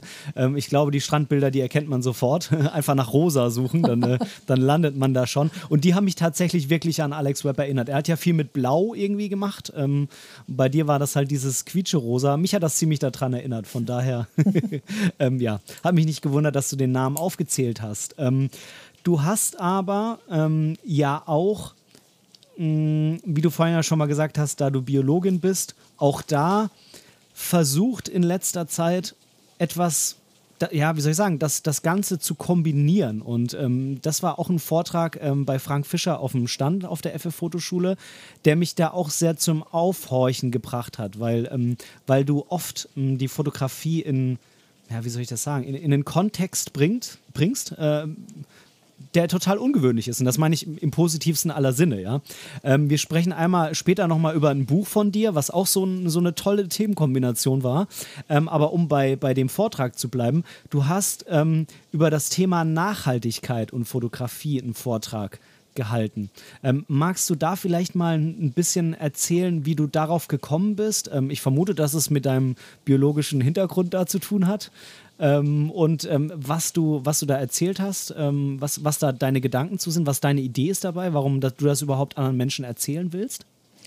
Also in der Tat bin ich nicht darauf gekommen, sondern ich werde immer wieder dazu eingeladen, weil ich bin nun mal Ökologin, also von, von meinem Studium her. Ich war Dozentin für Ökologie in, äh, in Hamburg, in Nizza und so weiter. Und dann kommen die Leute natürlich automatisch darauf, weil jetzt inzwischen Gott sei Dank das Thema Nachhaltigkeit großgeschrieben wird in der Gesellschaft. Äh, und dann ist natürlich der Schritt schnell gemacht von einer Fotografin, Ökologin zu sagen, okay, mach doch mal was mit Nachhaltigkeit in der Fotografie. Ich äh, hab, hatte mir das gar nicht so ausgesucht. Ich bin da eingeladen worden in, in Nürnberg und eben von Frank und so. Und dann habe ich da was ausgearbeitet. Es ist so ein bisschen, mh, hm, ich finde das ein bisschen schwierig, weil im Grunde genommen predige ich Salat und äh, esse selbst Fleisch. Also ich, ich setze mich ins Flugzeug, ich fliege nach Amazonien, da kann ich nun mal nicht hinrudern. Ähm, ich habe mhm. eigentlich, mein, mein Leben ist nicht wirklich nachhaltig, von daher möchte ich ungern auf der Bühne stehen und über Nachhaltigkeit sprechen, aber natürlich liegt es mir auch am, am Herzen. Also ich habe da so meine eigene, meinen eigenen Weg, aber das schon seit 40 Jahren lebe ich auf meine Weise nachhaltig, ohne jetzt, also ich benutze ein Auto, ich benutze ein Flugzeug, aber ansonsten bin ich sehr sparsam in, mit dem Verbrauch von Ressourcen schon immer gewesen. Und das, ja gut, ähm, in, den, in den Vorträgen und, und auch Workshops, die ich da mache, da geht es eigentlich darum, wie kannst du als Fotograf, Fotografin nachhaltiger sein ähm, in deiner Aktivität besonders wenn du Profifotograf bist, also auf der Fotopia war ich eingeladen, auf der Creative Content Conference und die ist für Profifotografen und da habe ich was ausgearbeitet, wie du dich nicht erschlagen lässt von diesem Gefühl, oh Gott, jetzt muss plötzlich alles nachhaltig sein, sondern dass man das runterbricht in ganz viele kleine Teile und dann schrittweise vielleicht immer nachhaltiger wird äh, in, in seiner eigenen Arbeitsweise. Und ja, und in dem Zusammenhang habe ich eben auch mm, einige eigene Projekte ausgearbeitet, die jetzt vielleicht nicht so ganz mit Nachhaltigkeit, aber mehr so mit einfach ja Umweltschutz zusammenhängen. Also zum Beispiel das Thema Plastik oder wie vorher erwähnt das Thema Wasser. Die arbeite ich dann wirklich konzeptuell aus, dass ich Fotografie mache, die das ist aber dann keine Streetfotografie mehr, sondern dann benutze ich meinen ökologischen Gedanken oder meinen Gedanken der Nachhaltigkeit und versuche darüber ein Bild, eine Bildreihe zu erstellen weil ich mir davon erhoffe, dass Menschen auf das Thema dadurch äh, aufmerksam werden, dass sie sich dafür interessieren, dass sie vielleicht nachfragen, warum hast du denn jetzt dieses Plastik auf diese bunte Weise fotografiert? Was ist, was ist deine Message dabei? Und dann äh, kommst du darüber ins Reden. Ich glaube, dass die, ähm, dass viele ein völlig, ein völlig falsches Bild von, von der Thematik haben, weil mh, mm, ich finde, sowas wie ein Auto, wenn, wenn du halt jetzt zum Beispiel auf dem Land wohnst, jetzt bei mir als Beispiel, ich komme halt mit den Öffentlichen nicht wirklich sinnvoll irgendwo hin, schon gar nicht zu meiner Arbeit. Äh, ich muss leider relativ viel Auto fahren im Moment. Ähm, ich glaube, dass das nicht nachhaltig wäre, jetzt zu sagen, ich suche mir einen anderen Job, dass ich weniger Auto fahre. Ähm, oder wenn ich sage, okay, ich muss halt nun mal nach Amazonien, ähm, weil ich da arbeite und äh, Fotos mache und so weiter und jetzt nicht nur zum Spaß da, dahin fliege, dann, dann ist das ja auch eine Sache, die man nicht einfach so nicht einfach so weglassen kann. Ähm, ich glaube aber, es gibt viele, viele andere Punkte, wo wir viel nachhaltiger werden können. Und es fängt dabei an, dass wir uns überlegen, muss den ganzen Tag das Licht im Wohnzimmer brennen, wenn wir da gar nicht sind. Also diese, diese unnötigen Sachen, ne? diese Sachen wie zum Beispiel die Umweltverschmutzung, dass ich Dinge wegwerfe. Das ist ja etwas, ähm, wo ich mich jetzt nicht wirklich was meine Lebensqualität äh, angeht, extrem einschränken muss und trotzdem was tun kann. Und ich glaube, das sehen viele, ähm, sehen viele vielleicht ähm, falsch. Ne? Ähm, auch, auch gibt es ja im Moment leider relativ viel extrem übertriebenen Umweltaktivismus. Ne? Wenn wir uns mhm. die ganzen Menschen anschauen, die wieder meinen, hier, sie müssen jetzt auf die Straße kleben. Das ist ja völliger Schwachsinn. Das mag vielleicht wenn man das mal einmal machte, dann, dann bringt das eine gewisse Aufmerksamkeit, keine Frage. aber irgendwann geht man damit den Leuten auf den Sack und dann bringt das halt gar nichts mehr. Ne, dann, dann, macht man die eher noch sauer und ich glaube nicht, dass deswegen irgendjemand jetzt ähm, äh, irgendwo was einspart. Ja, also ich würde mal sagen, ich finde es einerseits toll zu sehen, dass die ganz junge Generation sich so engagiert. Das hat ja angefangen mit Fridays for Future, wo sie vor ein paar Jahren alle raus auf die Straße sind. Und das finde ich wichtig und das finde ich auch schön. Und jeder muss dann seine Ausdrucksform finden, wie er sich ausdrücken möchte, wie er seine Message rüberbringt. Und wenn die Menschen sich jetzt an Kunstwerke in Museen kleben, das finde ich überhaupt nicht witzig, weil ich finde, dass mhm. äh, ja, das Natürlich, äh, Greenpeace hat früher auch sehr aufsehenerregende Sachen gemacht. Das ist toll, spektakulär, du guckst hin, die ganze Welt redet drüber, aber man richtet auch Schaden an.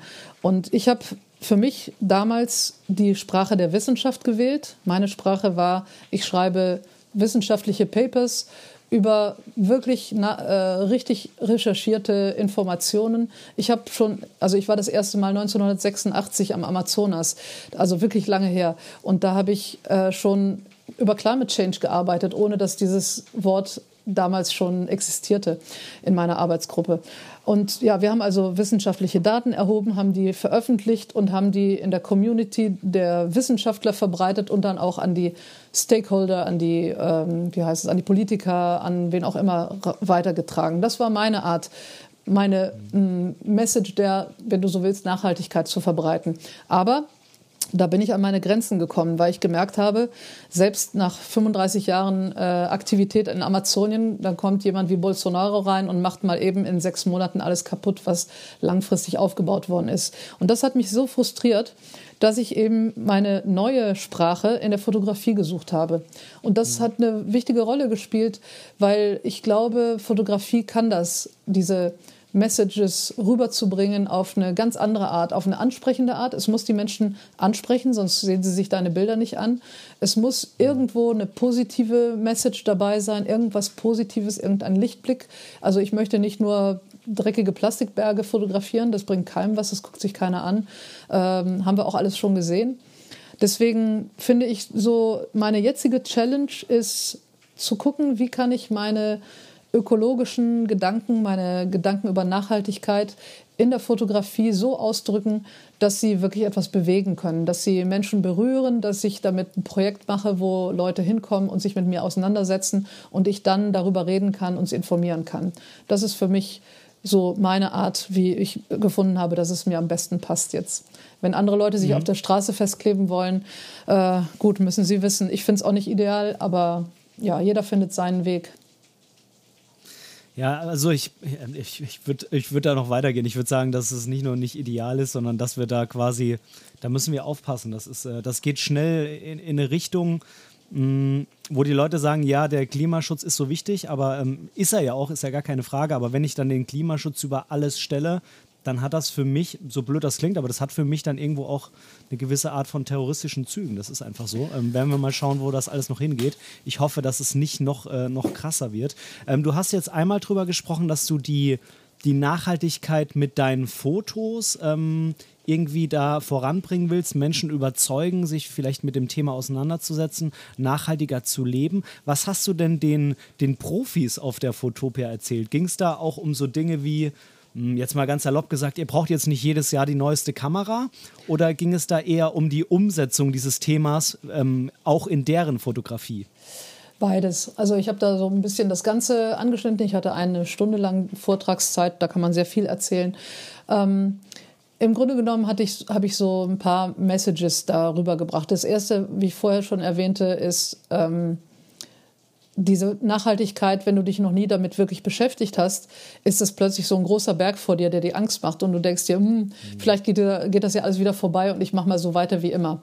Und dass man eben diesen großen Berg so ein bisschen runterbricht auf kleine einzelne Schritte, wie du sagst, schon mal das Licht ausmachen, ähm, weniger Müll produzieren, all sowas. Und das, das zweite Wichtige finde ich, und das, ja, das ist nicht nur für Fotografen, aber für alle, ähm, dass man einfach nicht so denkt, Nachhaltigkeit muss mit Leiden zusammenhängen. Also ich glaube, wir können sehr viel nachhaltiger leben, ohne dass wir unsere Lebensqualität wirklich total einschränken. Also es muss nicht jeder, jetzt jeder mit bei 15 Grad in der Wohnung sitzen. Das, das ist auch Quatsch. Wir, wir leben auf einem hohen Standard und selbst jemand, der total nachhaltig in, in, äh, in Deutschland ist, der sich vegan ernährt oder sowas, das ist auch alles nicht wirklich nachhaltig. Das ist, wir, wir sind in unserer Gesellschaft so unnachhaltig. Also da, mhm. da müsste man sich schon irgendwie auf eine Insel setzen und äh, was weiß ich, Kokosnüsse schlürfen oder so, keine Ahnung. Also das ist alles gar nicht so schlimm im ja, ersten das Moment, ist nicht ja. realistisch. Man muss, man muss ja realistisch ja, bleiben. Wir leben in einer Gesellschaft, wir haben einen gewissen Anspruch an unser Leben und damit geht auch einher, dass wir äh, Materialien benutzen, dass wir Müll produzieren und das alles können wir ja vielleicht eine Stufe runtersetzen. Und wie mhm. du sagst, mit fotografischem Material, ich muss mir jetzt, ich habe vorher aufgezählt, wie viele Kameras ich habe. Ne? Ich habe fünf, sechs, sieben Kameras hier rumliegen, aber ich benutze die auch alle Jahre lang. Also ich kaufe mir jetzt nicht mhm. alle Nase lang ein tolles neues Objektiv und ein neues dieses, ein neues jenes. Mein Auto ist acht Jahre alt, das muss ich aus nachhaltigen Gründen bald mal ändern, weil das ist, ist natürlich nicht mehr wirklich schadstofffrei. Also ähm, ich glaube, wenn man einfach so ein bisschen vorsichtiger mit den Ressourcen umgeht, dann äh, können wir nachhaltiger leben, ohne unser Leben einzuschränken. Und in der Fotografie ist es natürlich toll, äh, wenn ich das Neueste vom Neuen habe oder das neueste iPhone oder das neueste dieses oder jenes. Aber ich weiß nicht, ob mich das so lange wirklich glücklich macht. Und für die Umwelt ist es sicher besser, wenn ich einfach mal drei Jahre mein Handy benutze. Das funktioniert dann immer noch. Absolut. Und dann habe ich wieder ein neues, auf das ich mich freuen kann. Genau. ähm, ja, mega, mega äh, spannendes Thema auf jeden Fall. Ähm, und du hast noch so ein anderes spannendes Thema. Wir machen jetzt so ein bisschen Themenhopping, aber ähm, ich, ich finde, wir hätten jetzt über jedes einzelne Thema hier wahrscheinlich eine ganze Podcast-Folge ähm, äh, füllen können. Ähm, aber dann habe ich nur noch Pia Parolin zu Gast. Nicht, dass es mir keinen Spaß macht, mit dir zu sprechen, aber ähm, dann, dann müssten wir wahrscheinlich einfach einen separaten Podcast machen. du hast ja mehrere Bücher schon geschrieben und eins hat ähm, ja, mich mit seinem Titel da extrem in den, in den Bann gezogen. Und zwar heißt das Flow fotografieren als Glückserlebnis, glücklich fotografieren und fotografierend glücklich werden. So, ich glaube, ich habe es richtig ausgesprochen. Ich habe es abgelesen, muss ich zugeben. Ähm, ja, Thema Flow. Ich habe diese, diesen Begriff ich glaube, so vor zehn Jahren, also ein bisschen schon vor deinem Buch, ähm, mal gelesen und so, dachte mir, ja, ja, ich kenne das Gefühl, krass, das ist ja auch ein, auch einen Begriff für gibt. Ähm, und wenn man, wenn man die Fotografie als ganz großes Hobby oder als Beruf oder so hat, dann wird man zwangsläufig irgendwann in, in, in, diesen Flow reinkommen. Erklär mal bitte unseren Zuhörern, was, was ist dieser Flow? Ähm, warum dich das so interessiert, das mit der Fotografie in Verbindung zu bringen? Klar, jetzt bist du Fotografin, aber ähm, warum hast du gesagt, das ist so eine coole Kombi, dass ich ein Buch daraus mache? Also, was ist der Flow? Erstmal, das ist dieser, dieser Tunnelblick, den du hast, wenn du wie so ein kleines Kind mit seinen Bauklötzen auf dem Boden äh, in, der, in, deiner Welt bist und nur noch deine Bauklötze siehst und da irgendwelche tollen Türme draus baust und überhaupt nicht mitkriegst, was um dich herum passiert. Das ist so ein Zustand, wo die Kinder im Flow sind und das können wir als Erwachsene ganz genauso. Und das passiert einfach, wenn du äh, ja total begeistert von deinem Thema bist, wenn du da so richtig drin abtauchst und eigentlich nicht nur so spielerisch, sondern auch dir, dir so eine Challenge äh, stellst, also eine, eine Herausforderung, die du dann meisterst. Also das Kind, das mit seinen Bauklötzen einen besonders hohen Turm baut, und der fällt auch tatsächlich nicht in sich zusammen. Und du bist da und baust diesen Turm und wow, der bleibt stehen und dann bist du so begeistert und Mama, guck mal mein Turm. So dieses Gefühl, das kennt, glaube ich, jeder. Und äh, mhm. du hast also diese Herausforderung, ich will jetzt einen super hohen Turm bauen und du hast sie gemeistert. Und dann kommt dieses Glücksgefühl. Und ja, da denkt man, gut, das ist jetzt vielleicht was Esoterisches und so. Und mir ist das aufgefallen, dass es diesen Zustand gibt, als ich einen Podcast gehört habe über Flow, wo gesagt wurde, nein, das ist nichts Esoterisches und so, sondern das ist ein ganz klar definierter mentaler Zustand, der von Neurologen, Psychologen, Physiologen, wem auch immer, äh, untersucht ist mit Hirnströmen, mit äh, Hormonkonzentrationen und so weiter. Und der, der, der stellt sich dann ein, wenn du eben äh, in so einem Ruhezustand bist, wo du eine relativ schwere Aufgabe vor dir hast und nach einer Lösung suchst und plötzlich weißt du die Lösung und gehst da rein und setzt dein Projekt so um, dass es funktioniert. Und wenn das so klappt, dann hast du diesen, diese Ausschüttung von Glückshormonen. Und das ist, das ist wirklich eine, eine wissenschaftlich belegte Geschichte. Und als mir das klar wurde, dass das äh, so existiert, als wirklich mh, hm, nicht eben so Hokuspokus, sondern wirklich als ein physiologischer Zustand meines Gehirns, ein mentaler Zustand, da habe ich mich total dafür begeistert. Und dann habe ich erstmal darüber gelesen und nachgeforscht. Und dann habe ich so viel Wissen darüber gehabt, weil mir im Nachhinein erst klar wurde, wie viel ich selbst im Flow arbeite. Also jedes Mal, wenn ich mhm. einen Text lese, wenn ich den dann in meinem Kopf verarbeite und, und äh, in, in meine eigenen geschriebenen Texte dann einfließen lasse, dann bin ich in so einem Flow, dann, dann kriege ich rundherum nichts mehr mit und, und äh, so, das, das, da, da arbeite ich ganz lange schon mit diesem Zustand, ohne es zu wissen. Und dann kam ich irgendwie auf die Idee, ich weiß auch nicht genau warum, aber ich dachte, naja, wenn ich in der Stadt bin und, und plötzlich so alles passt, ich habe meinen perfekten Rahmen mit meinen Farben und da kommen die Menschen und so, dann, dann kriege ich auch nicht mehr mit, was um mich rum passiert. Und da bin ich auch in so einem Flow. Und Ah, da habe ich das einfach so ein bisschen weiter analysiert. Ich, ich bin halt, ja, wie gesagt, ich bin Wissenschaftlerin, mich, ich habe immer Fragen, mich, mich fasziniert das und dann gehe ich den Sachen auf den Grund. Und dann hatte ich Lust, ja gut, dann kam die Pandemie und dann hatte ich Lust, ein Buch zu schreiben äh, und dann habe ich das als Thema dem, dem D-Punkt Verlag vorgeschlagen und die waren sofort begeistert, haben gesagt, ah, ist toll, endlich mal was Neues und lass uns das machen. Und ja, und so ist das gekommen. Und äh, da ich dann so in so einem Flow war, habe ich gar nicht mehr aufgehört mit dem Bücherschreiben. ähm, hast du auch Momente, wo du sagst, ich will mich jetzt ähm, gezielt in diesen Zustand bringen? Also ähm, du willst, äh, du willst jetzt gut drauf sein, no Sex, no Drugs, no Rock'n'Roll, ich will in den Flow. ja, also das ist nicht so einfach, weil erstens es ist bei jedem Menschen anders. Also es gibt nicht ein Kochrezept, man nehme und dann funktioniert es. Ähm, und zweitens, es, es funktioniert halt auch nicht immer. Aber und du, du merkst es auch gar nicht so richtig. Du merkst es eigentlich erst hinterher, wenn der Flow hm. schon wieder abgeklungen ist.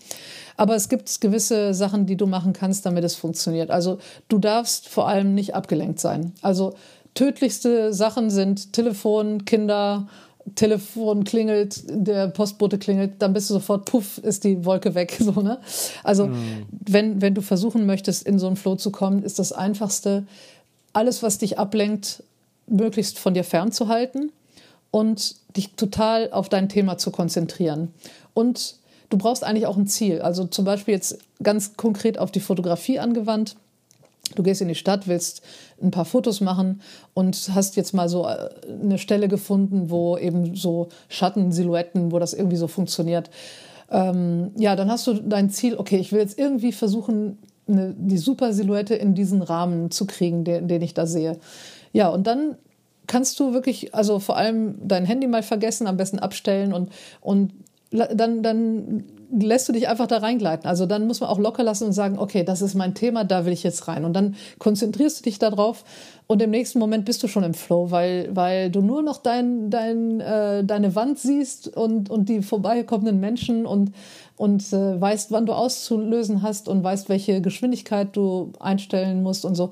Das funktioniert aber auch nur, wenn du technisch so fit bist, dass du nicht an deiner Kamera hängen bleibst. Also es gibt nichts frustrierenderes, als du siehst deinen Rahmen, die Menschen kommen, das Licht ist perfekt und dann hast du die falsche Geschwindigkeit und alles ist verschwommen. Ne? Also das, man muss sich so den, den, sagen wir mal, den Weg ebnen, technisch mhm. fit sein ähm, so einigermaßen Ruhe um sich herum haben. Wobei in der Stadt ist es ja nicht ruhig, aber das gehört mit dazu. In der Streetfotografie ist es nicht ruhig, aber deine eigene Ruhe. Du weißt, du hast jetzt eine halbe Stunde Zeit, äh, da ruft dich keiner an oder deine Kinder quengeln nicht neben dir, dann funktio sonst funktioniert das nicht ich glaube, da muss auch jeder seinen eigenen Weg ein bisschen finden, wie er in mhm. den Flow kommt. Ne? Der eine hört ja gern Musik, der andere hört nicht gern Musik. Also genau. wenn, da ist es genau so eine, so eine Frage. Ähm, wenn die Musik mich ablenkt, hält sie mich davon ab, in den Flow zu kommen. Wenn die ähm, Musik mir hilft, vielleicht die Umgebung nicht mehr wahrzunehmen, weil die mich ablenkt, dann muss ich die Musik anmachen. Ne? Ganz genau. Also da muss man einfach in sich selbst hören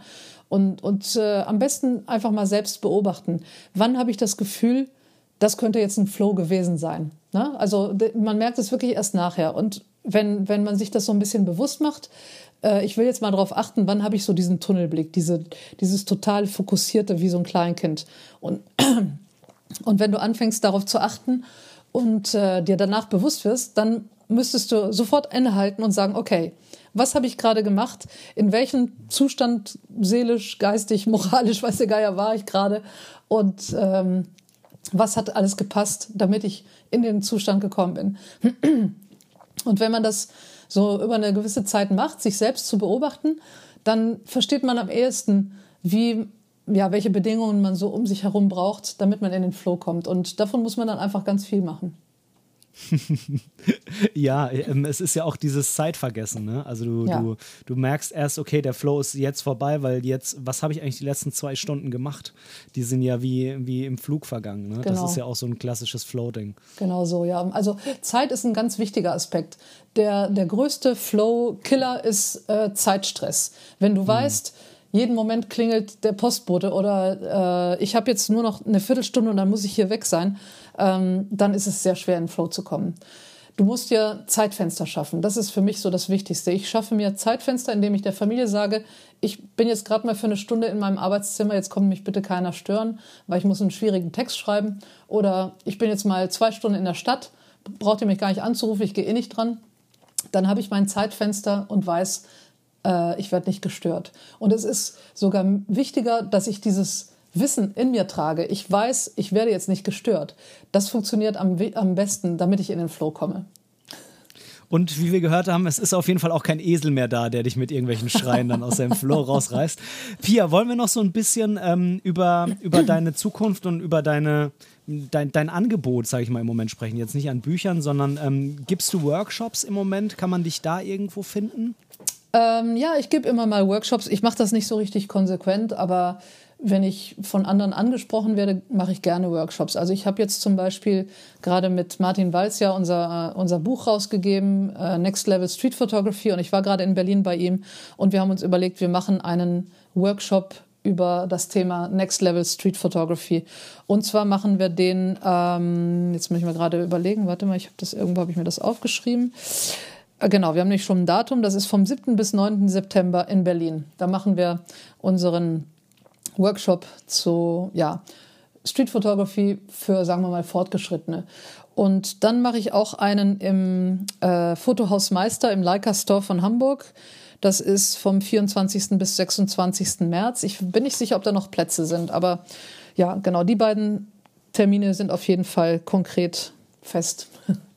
Ja, mega cool. Ich würde dich sowieso bitten, einfach im äh, Anschluss heute Morgen irgendwann, ähm, die Folge wird nächste, übernächste Woche erscheinen. Also lass dir ruhig Zeit, mir einfach vielleicht nochmal eine Linkliste zu schicken okay. oder nochmal alles reinpackst, was du gerne in den Shownotes hättest. Mhm. Und dann, ähm, dann schreibe ich das da alles rein. Und wenn dann jemand sagt, wow, cool, äh, interessiert mich mega, ähm, dann kann er da gerne einfach in die Shownotes nochmal reinschauen. Äh, Meisterkamera ist übrigens eine ziemlich coole Location. Ähm, mit denen habe ich auch ab und zu mal was zu tun. Äh, ja. Und äh, ja, Super, ist wirklich, ja. wirklich cool da in Hamburg. Ja. Ähm, wenn man jetzt sagt, was wird wohl noch in Zukunft von Pia kommen? Also, ähm, was hast du noch für Ideen? Du hast wahrscheinlich, ich würde dich mal so ähnlich äh, einschätzen wie, wie mich persönlich, dass du viel mehr Ideen als Zeit hast. Mir zumindest geht es immer so. Ähm, äh, was hast du für Ideen, wo jetzt vielleicht schon ein bisschen konkreter feststeht, dass sie irgendwann mal umgesetzt werden in Zukunft? Hast du irgendein Buch, wo du sagst, okay, da habe ich jetzt schon so ein, so ein Level erreicht, wo es relativ wahrscheinlich ist, dass es auch umgesetzt wird? Oder hast du Fotografie-Ideen oder Vorträge, wo du sagst, die kommen jetzt nächstes Jahr noch? Also zu dem Workshop von eben natürlich noch. Ja, jede Menge. Und das, was du sagst, also Ideen zu haben, ist recht einfach. Jeder Mensch hat tausend Ideen am Tag. Das Schwierige ist, sie dann wirklich umzusetzen und eine Idee wirklich in etwas umzuwandeln, was dann stattfindet. Deswegen versuche ich immer meine Ideen so ein bisschen zu reduzieren, weil sonst explodiert mein Kopf. Aber nee, ich habe in der Tat, ich habe einige Projekte. Also ähm, es ist schon wieder ein, ein Buch auf dem Weg. Ich wollte eigentlich keine Bücher mehr schreiben, aber es ist mit zwei großartigen deutschen Streetfotografen zusammen. Das ist alles noch ein bisschen geheim, aber okay. da sind wir schon auf einem guten Weg. Ähm, ich habe auch einige noch konzeptuelle Projekte, an, die ich, an denen ich weiterarbeiten will. Eben mein, mein Wasserthema, das, das möchte ich eigentlich jetzt wirklich mal konkret angehen, bevor ich wieder Bücher schreibe und wieder Zeit äh, vergeht, ohne dass ich an meinen eigentlichen Projekten weiterkomme. Dann, ähm, ja genau, ganz konkret, wir haben einen Austausch äh, von Streetfotografen geplant. Ähm, und zwar die, äh, das Nürnberg Unpost aus, äh, das Street-Kollektiv aus Nürnberg und das Kollektiv Photon in Nizza. Mhm. Nizza und Nürnberg sind Partnerstädte und da habe ich ein Projekt ausgearbeitet mit Gelderbeantragung und allem Möglichen. Und das wird jetzt stattfinden. Das heißt, im Januar kommen Nürnberg an Post nach Nizza mit einer Ausstellung und äh, mehreren Tagen Fotowalk und schön zusammen essen und Austausch. Und im Juli fahren dann die Nizza-Leute nach Nürnberg. Also das, das finde ich, das sind schöne Projekte, wo ich viel Spaß dran habe, an diesem Austausch und so. Mega cool. Das finde ich eine tolle Idee. Auch dieses gegenseitig Besuchen, ne? Genau. Ja, ich denke, die meisten Städte haben ja Partnerstädte und da gibt es auch häufig Möglichkeiten, Gelder zu beantragen. Und ich glaube, da kann man tolle Sachen mitmachen. Also ich habe es jetzt mal probiert. Es ist eine Menge Arbeit, es ist viel Koordination, weil so viele Menschen damit zusammenhängen durch die beiden Kollektive, die beide recht groß sind. Und äh, dann muss man natürlich auch das Ganze von der Stadt her, also auf politischer Ebene absegnen lassen und Gelder beantragen und so. Aber es ist eine sehr, sehr schöne Art, ähm, ja, Menschen zusammenzubringen und zusammen zu fotografieren und dann die Bilder auch auszustellen und das ganze Paket finde ich ganz toll. Also das sind so die Sachen, die mir am meisten Spaß machen in der Street Photography, dieser Austausch. Ich finde, das ist ein total tolles Schlusswort. Also Ich kann mich an der Stelle nur ganz, ganz herzlich äh, bei dir bedanken, Pia, für das tolle Gespräch. Ich war im Flow. Ich hoffe, du auch. Total abgetaucht. ja. Ähm, ja, danke, dass du da warst. Hat mir sehr, sehr viel Spaß gemacht. Ganz vielen Dank für deine Einladung, Ben. Hat mir auch Spaß gemacht. Du hattest tolle Fragen und hast mich sehr zum Nachdenken gebracht. Danke. Ui, da bin ich aber mal gespannt. cool. Alles klar, Pia. Dann äh, sage ich mal, wir nehmen ja heute an einem Donnerstag auf, sage ich schon mal schönes Wochenende an der Stelle. Ähm, ich weiß nicht, wann's der, wann es der Zuhörer dann hört, diese Folge. Ähm, aber dir kann ich das heute ja schon mal wünschen. ja, vielen Dank dir auch. Ja, ich freue mich, was nächstes Jahr von dir kommt. Das klingt sehr spannend. Ich bin auch gespannt. Mal schauen. Alles klar. Bis dann, Pia. Ne? Tschüss. Super. Werbung. In Moments of Dump möchte ich dich auf einen Spaziergang vom Yachthafen und dem Frack der Albatros über die Ladenzeile bis hin zum Strand und der Ostsee mitnehmen. Ich möchte dir Dump so zeigen, wie ich es im April 2022 gefühlt habe.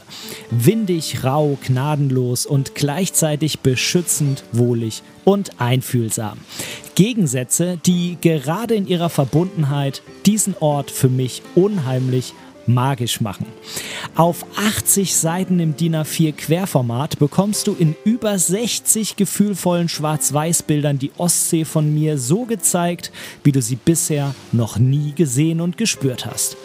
Perfekt für eine tolle Auszeit vom Alltag mit einem Wein, Bier, Kaffee oder Tee auf deinem Lieblingsplatz zu Hause Sichere dir jetzt deine Ausgabe des auf 100 Exemplare limitierten und handsignierten Bildbandes Moments of Dump im Shop auf meiner Website www.benediktbrecht.de oder nutze einfach den Link in den Show Notes dieser Podcast-Folge.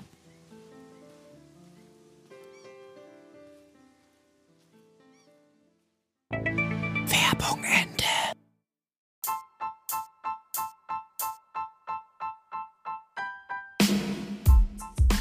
An dieser Stelle möchte ich Danke sagen. Danke, dass du mir für diese Episode dein Ohr geliehen hast, denn als Hörer bist du natürlich der wichtigste Teil dieses Podcasts. Wenn du irgendwelche Verbesserungsvorschläge hast oder Teil dieser Show werden willst, dann melde dich einfach bei mir irgendwo auf meinem Social Media. Die ganzen Links findest du unten in den Show Notes. Außerdem würde es mich unheimlich freuen, wenn du mir bei Apple Podcasts eine positive Bewertung für diesen Podcast geben könntest und vielleicht sogar ein kleines Kommentar hinterlässt. Natürlich, wenn du was anderes benutzt, kannst du das auch einfach beim Podcast-Player deines Vertrauens tun. So können wir beide zusammen noch viel mehr Menschen erreichen und unsere gemeinsame Community weiter ausbauen. Vielen lieben Dank dafür.